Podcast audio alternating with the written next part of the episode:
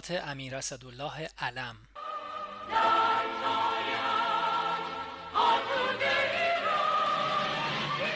1352 مهر ماه.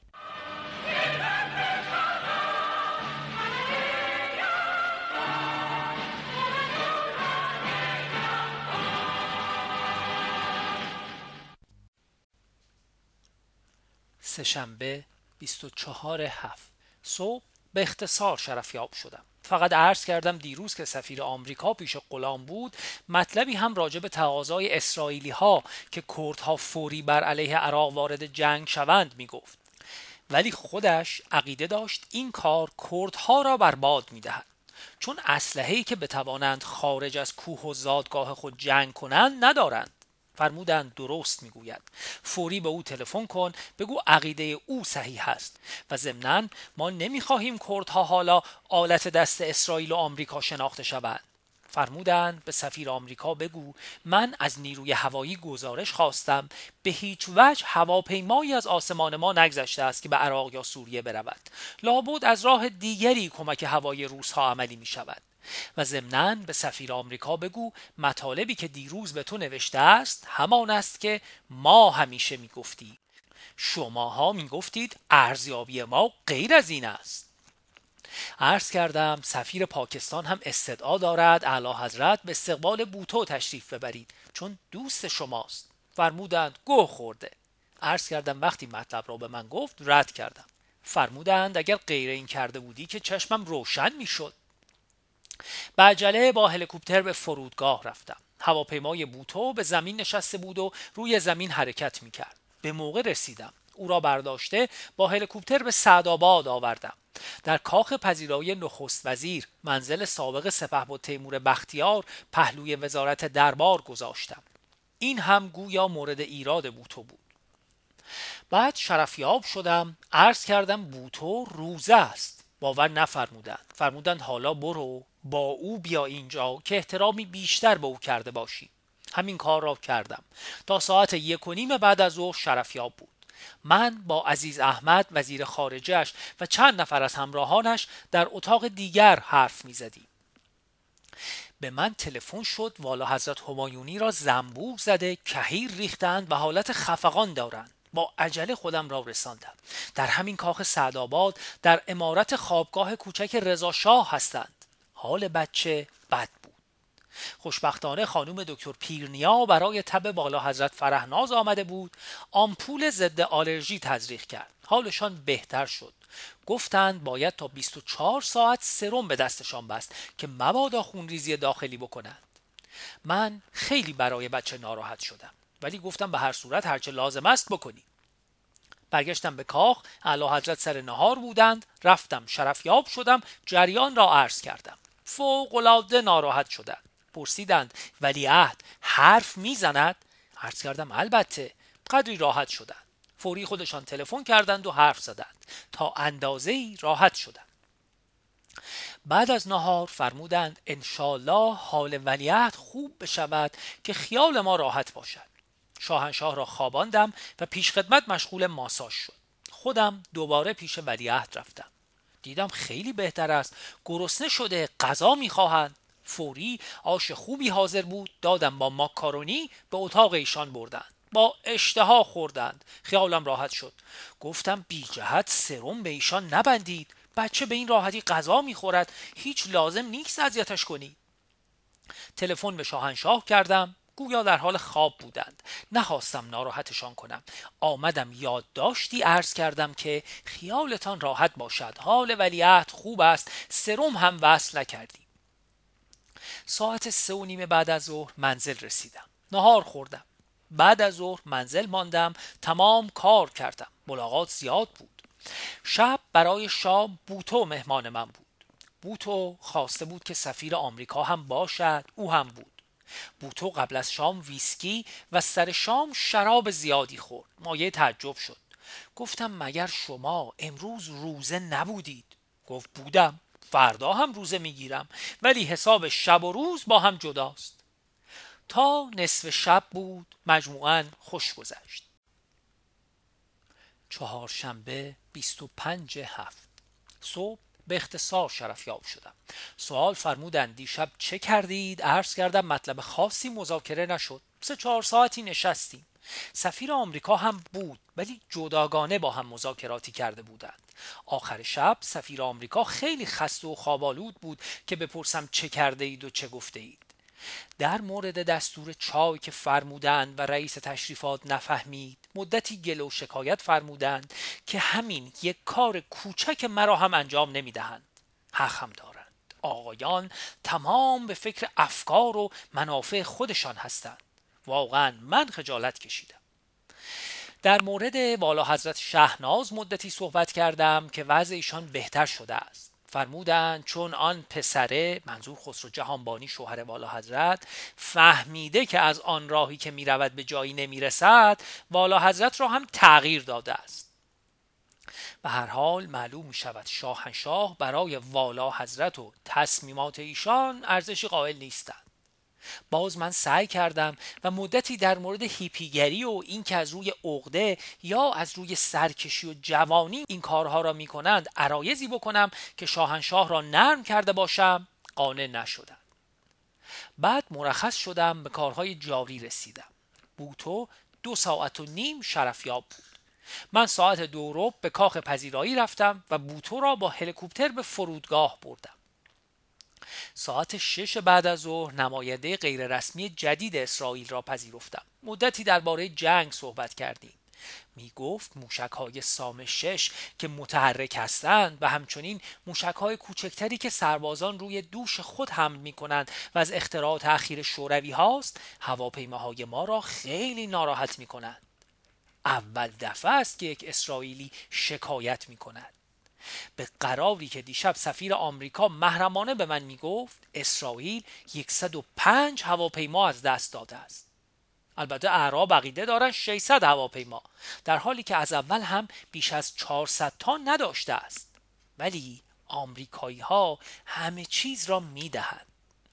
سفیر اسرائیل اصری به من می گفت اگر حساب کنید که تمام تانک های آلمان در جبهه شوروی بیش از دو هزار تا نبود می توانید بفهمید که ما با دو هزار تانک مصری و 1400 تانک سوری چه می کشیم پنج شنبه 26 هفت. صبح سفیر انگلیس دیدنم آمد. مدتی در خصوص تغییر شغل خودش که سفیر در واشنگتن می شود صحبت کرد و قصه می خورد. گمان نمی کنم درست می گفت. از شرفیابی دیروز خودش صحبت می کرد. من گفتم اعلی حضرت همایون شاهنشاه امر فرمودند به شما بگویم همانطور که ونزوئلا و نیجریه قیمت نفت را بالا می‌برند ما هم بالا می‌بریم شما چطور مال آنها را قبول می کنید ولی برای ما از طرف حیث پیام می آورید پیام یعنی چه گفتم شاهنشاه میفرمایند چرا باید کمپانی ها انقدر استفاده ببرند و به مصرف کننده تحمیل بکنند؟ قدری راجع به بی بی سی صحبت کرد که آن مخبری که با شاهنشاه مصاحبه کرده است سخت مورد اعتراض واقع شده بیرونش خواهیم کرد. می گفت با کیسینجر در دانشگاه دفاع انگلیس هم کلاس بود و به این جهت یکدیگر را می‌فهمند. شاید علت انتصاب او بعد از استعفای سفیر فعلی انگلیس این باشد. به خصوص که آمریکایی ها از سیاست اروپایی انگلستان قدری دلخور شدند. بعد شرفیاب شدم مذاکرات با سفیر را عرض کردم. فرمودند واقعا شرکت های نفتی چه حق دارند انقدر استفاده کلام ببرند؟ فرمودند پومپیدو می گفت من شاید تاکس دولتی را روی نفت کم بکنم که قیمت آن زیاد بالا نرود. ولی حیث نخواهد توانست چون همیشه خزانه آنها توهی است. راجع به بی بی سی فرمودند کاش به او می‌گفتی فعلا که شما فقط حرف می‌زنید ما شما را مرد و زن شما را اشاره به کارهای تجارتی و نفت و دخترهای انگلیسی. از امیر خسرو افشار تلگرافی رسیده بود که روزنامه تایمز به علت اینکه می‌گوید من این حرفها را به بی بی سی افترا می‌زنم چاپ نمی کند منظور نامه اعتراضیه افشار است به بی بی سی که باید در تایمز چاپ شود. فرمودند جواب بده. چطور حرفهای او افترا نیست و چاپ می کنند ولی حالا حرفهای سفیر ایران را چاپ نمی کنند افشار پافشاری کند حتی اگر لازم شد وکیل بگیرد. بعد از ظهر شرفیاب شده گزارش جنگ و کارهای جاری را عرض کردم. در مورد بیمارستانی که دریانی تاجر تبریزی درست کرده و ده سال است در دست اولیا حضرت شهبانو باقی مانده تصمیم اتخاذ نمیفرمایند عرض کردم. شاهنشاه فرمودند فوری ببین چه باید کرد. بعد آهی کشیده فرمودند اولیا حضرت شهبانو سختگیر و بی تصمیم هستند. هر کس هر چه می‌گوید بر ایشان تأثیر می‌گذارد. خودشان هم نمی‌دانند چه می‌کنند. من مکرر با ایشان قهر کردم دعوا کردم. به جایی نمی‌رسد و اصلاح نمی شود این اطرافی های احمقشان هم کار را خرابتر می کنند هر یک هم از دیگری بدتر است و همه مغرض و اهل سوء استفاده هستند. اولیا حضرت هم به زندگی و همه چیز بدبین و در حقیقت متعارض هستند. بعد به شوخی فرمودند خدا مرا عمر بدهد شما هم دعا کنید. وگرنه این نهاد جامعی که به وجود آورده ایم دردی را دوا نمی کند و من نگرانم. عرض کردم در دعای من شک نداشته باشید. بعد مرخص شده منزل آمدم. سفیر آمریکا دیدنم آمد و خبر آورد که اطلاعاتی که راجع به پرواز هواپیماها داشتید به نظرم درست است و کسی که خبر داده بود از مرز ایران و ترکیه هواپیماهای شوروی گذشتهاند درست نگفته است. بعد تعداد دقیق تلفات طرفین را داد. پس از سیزده روز جنگ تلفات انسانی اسرائیل از همه جور یعنی کشته و اسیر و مفقود 3200 تلفات انسانی اعراب 14000 هواپیمای اسرائیل 110 120 اعراب مشکوک حدود 300 تانک اسرائیل 750 تانک اعراب 1500 سفیر آمریکا استدعا داشت اگر از مسافرت کاسیگین اطلاعی از سفیر شاهنشاه در قاهره رسید به او بدهیم. صبح که شرفیاب بودم در خصوص پیامی که پادشاه عمان و مسقط داده بود جویا شدم که جواب چه میفرمایند. فرمودند آمدنش هر وقت خواست مانع ندارد. راجب کارآموزی افراد او هم موافقم.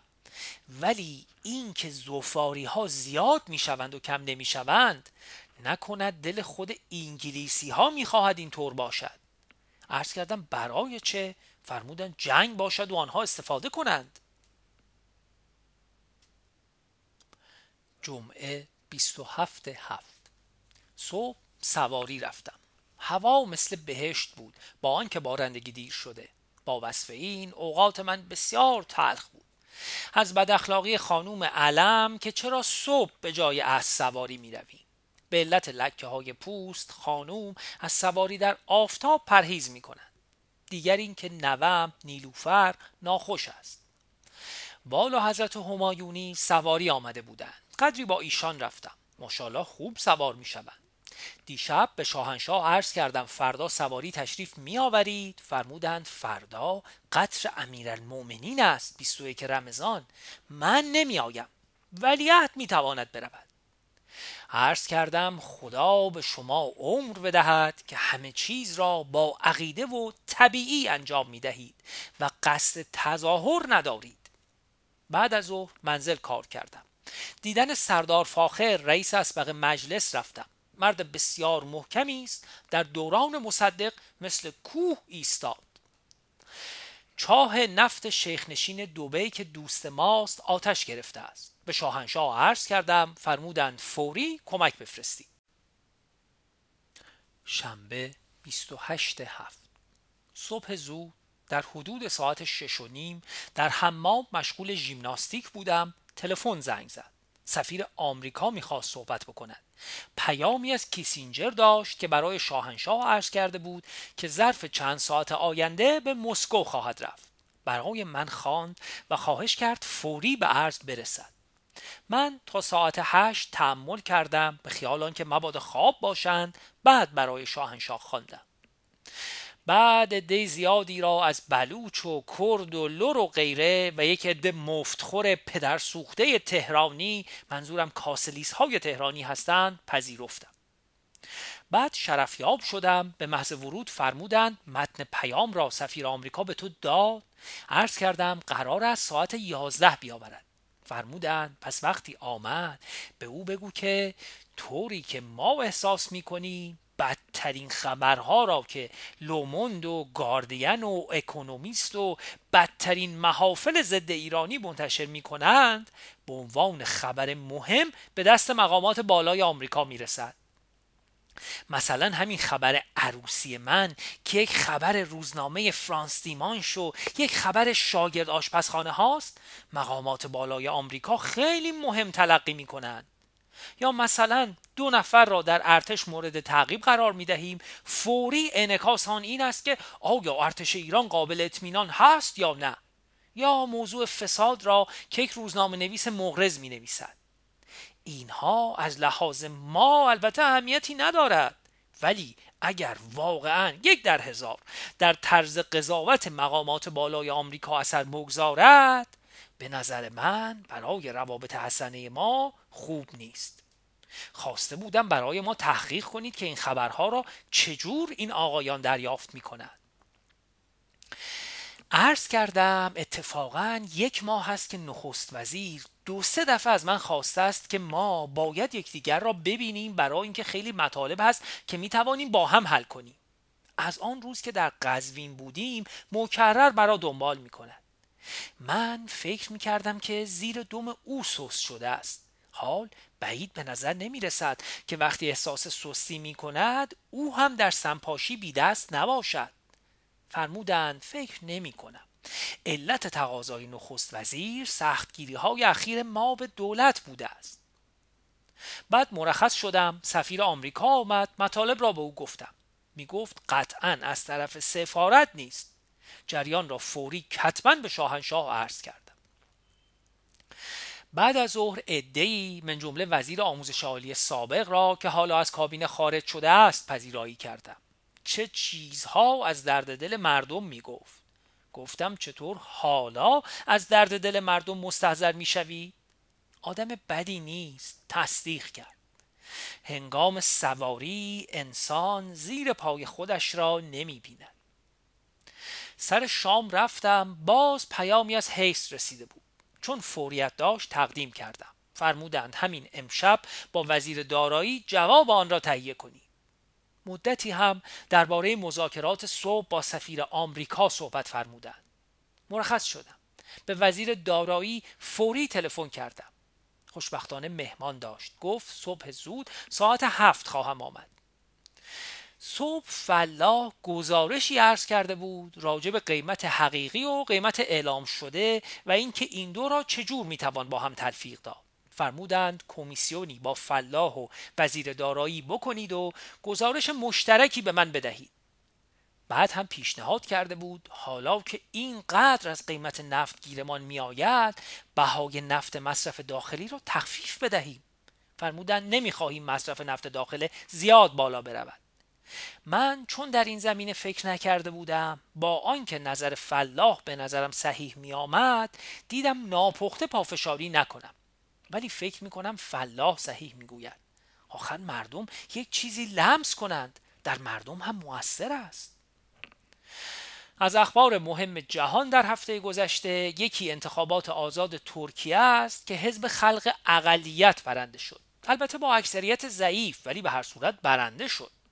آنها اسمت اینونو را کنار گذاشته و رهبری جوان چپروی جدیدی حزب را زنده کرده است. حزب دمیرل اکثریت سابق که به نام عدالت است بازنده شد. این کار روی ما چه تأثیری خواهد گذاشت؟ قابل توجه است.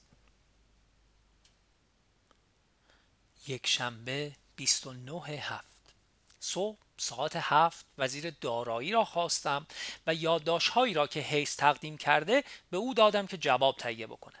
ساعت هفت و نیم به کارخانه ایران ناسیونال رفتم که پیشرفت موتورسازی آنها را ببینم و به شاهنشاه گزارش بکنم. چون گزارش به عرض رسیده بود که خوب پیشرفت ندارند. اینها باید سال آینده 150 هزار موتور بسازند و بعد به 300 هزار در فاز دوم برسانند. با این شرط که 58 درصد تمام وسایل اتومبیل در داخل کشور ساخته شود. رفتم دیدم کارشان خوب بود. ساعت ده شرفیاب شدم. به محض ورود به من فرمودند به کیهان اینترنشنال کیهان روزنامه انگلیسی زبان تلفن کن این مزخرفات را چرا نوشته و ارتش انگلیس را کونی خوانده است؟ باید اصلاح کند. این دیگر صحیح نیست. به من به فارسی فرمودند باید بنویسد ارتش انگلیس ارتش متفق ماست و ما به آن احترام می‌گذاریم. من یادداشت کردم. بعد جریان مفصل ملاقات دیروز را با سفیر آمریکا عرض کردم. جریان مذاکره صبح را با وزیر دارایی عرض کردم. باز هم تعلیماتی فرمودند که به ایشان ابلاغ کنم تا جواب تهیه شود. کارت های تبریک عید فطر به رؤسای کشورهای اسلامی را توشیح فرمودند. فرمودند برای الجزایر لازم نیست. مرتیکه بی جهت در کنفرانس غیر متحدها به ایران بد گفت. من پرسیدم آیا برای کاردار سوریه و عراق کارت عید بفرستم فرمودند بلی عیب ندارد عرض کردم سفرای اسلامی از من وقت خواستند مرا ببینند فرمودند عیب ندارد وقت بده بعد از ظهر پنج نفر از سفرای اسلامی مراکش، مصر، کویت، عربستان سعودی و لبنان به دیدنم آمدند. یک ساعت با آنها سر و کله زدم. چون گله می کردند که در ایران از پشتیبانی عمیق از اعراب خبری نیست. گفتم برعکس چند هزار دفعه باید شاهنشاه این پشتیبانی را اعلام فرمایند همان روزهای اول بعد از جنگ 1967 شاهنشاه تهاجم را محکوم فرمودند که هیچ یک از کشورهای جهان هنوز حرفی نزده بودند به علاوه ما باید از شما گله کنیم که با این همه محبت که ما به شما می کنیم یک طرف رئیس جمهور الجزیره به ما بد می‌گوید. یک طرف شما خلیج فارس را در هر محفل بین المللی خلیج عربی مینامید و می‌خواهید هر جا هم که دست شما می‌رسد بر سر جزایر ما هوچی بازی راه بیاندازید. به علاوه ما بیش از این چه گذشت بکنیم که حکومت ظالم بدخواه و خونخوار را مثل حکومت عراق که شست هزار ایرانی به خارج عراق تبعید کرد شناختیم که بتواند سلشگر خود را از مرز ایران به سوریه ببرد. شما نمی‌دانید چه اندازه از طرف مردم ایران به این عمل اعتراض می شود ولی چون همه به شاهنشاه معتقدند این اعتراض ها به صورت عریضه و تلگراف فقط به دربار می رسد باری یک ساعت نوک آنها را چیدم. بعد با خود آنها به منزل سرکار فرید خانوم برای افتار رفتم. وزیر دارایی تلفن کرد جواب حیث را حاضر کرده است. گفتم آورد آنجا. تا ساعت نه شب جواب را به اتفاق همایون بهادری معاون دربار تنقیح کردیم تا حاضر شد. وزیر دارایی رفت. من ساعت ده منزل آمدم. سفیر آمریکا تلفن کرد. فوری می‌خواهم تو را ببینم. ساعت یازده شب آمد. پیام کیسینجر را آورد و رفت. من به شاهنشاه تلفنی عرض کردم. جواب تبریک به کیسینجر مرحمت کردند که Thank you for letting me know about your achievements. I congratulate you wholeheartedly. Sincerely. من باز جواب را به سفیر آمریکا تلفن کردم. خیلی تعجب کرد چطور به این زودی جواب مرحمت فرمودند. از طرز کار ما تعجب داشت. گفتم تمام 24 ساعت است. دوشنبه سی هفت صبح مصباحزاده مدیر کیهان را پذیرفتم که شرح لازم در کیهان اینترنشنال نوشته بود برایم آورد. بعد شرفیاب شدم اصل پیام کیسینجر را که سفیر آمریکا فرستاده بود تقدیم کردم. بعد هم عرض کردم شورای امنیت هم گویا همین اساعد جلسه داشته باشد. فرمودند خب اسرائیلی ها که چیزی گم نمی کنند عرض کردم همینطور است. فرمودند مضافن که تحت فشار آمریکا و روس وارد مذاکره مستقیم با اعراب می شوند اعراب هم ناچار تن در می دهند من عرض کردم باید همین طور باشد. اما چند نکته هم مسلم شد که به هر صورت هیچ کدام از گردن کلوفت ها دوستانشان را رها نکردند. بعد هم مثل اینکه راهی جزی نبود که جنگی بشود طرفین ببینند از پس یکدیگر بر نمی آیند بعد بنشینند فکری بکنند و ناچار رضایت هم بدهند. چون آبروی آنها هم نریخت اما مسلم شد که اعراب هم دیگر آن عرب های شست و هفت نیستند و جنگی می کنند فرمودند همینطور است. مخصوصا این موشک های روسی پدر اسرائیلی ها را درآورد. بعد فرمودند نکند بعد از این کنار آمدن آمریکا و شوروی خاورمیانه را بین یکدیگر تقسیم بکنند و ساخت و پاختی در این زمینه شده باشد. فرمودند ولی من که در آمریکا بودم چون این قراری در بین نبود. جواب حیث را تقدیم کردم پسندیدند. قدری اصلاح گردد. مخصوصا این نکته را که اگر ما پیشنهاد مذاکره و مطالعه می کنیم برای آینده قیمت اجناس دنیاست. آن هم با دولت ها خواهد بود نه با شرکت های نفت. منوی نهار فردا را که ملکه انگلیس می آید تقدیم کردم تمام را تقریبا عوض کردند. فرمودند ملکه خاویار نمی‌خورد به جای آن جگر قاز بگذارید. معلم عربی بچگی شاهنشاه آیت الله پایش شکسته است در بیمارستان دربار است. عرض کردم دکتر یحیی عدل عرض می کند عمل کنیم می میرد عمل نکنیم هم می میرد چه میفرمایید؟ فرمودند به هر صورت باید عمل کرد. متجاوز از صد سال دارد ولی چاره ای نیست. نامه سفیر شاهنشاه را در روم در مورد پادشاه افغانستان دادم ملاحظه فرمودند. فرمودند این بیچاره پادشاه قبل از مرخصی فرمودند همین الان سفیر انگلیس را بخواه هم جواب پیام حیث را به او بده هم ببین از جریان امروز کیهان راضی هست یا نه. خبرش را به من بده. من مذاکرات دیروز با سفرای عرب را عرض کردم. فرمودند خوب جواب دادی ولی باز هم کم گفتی.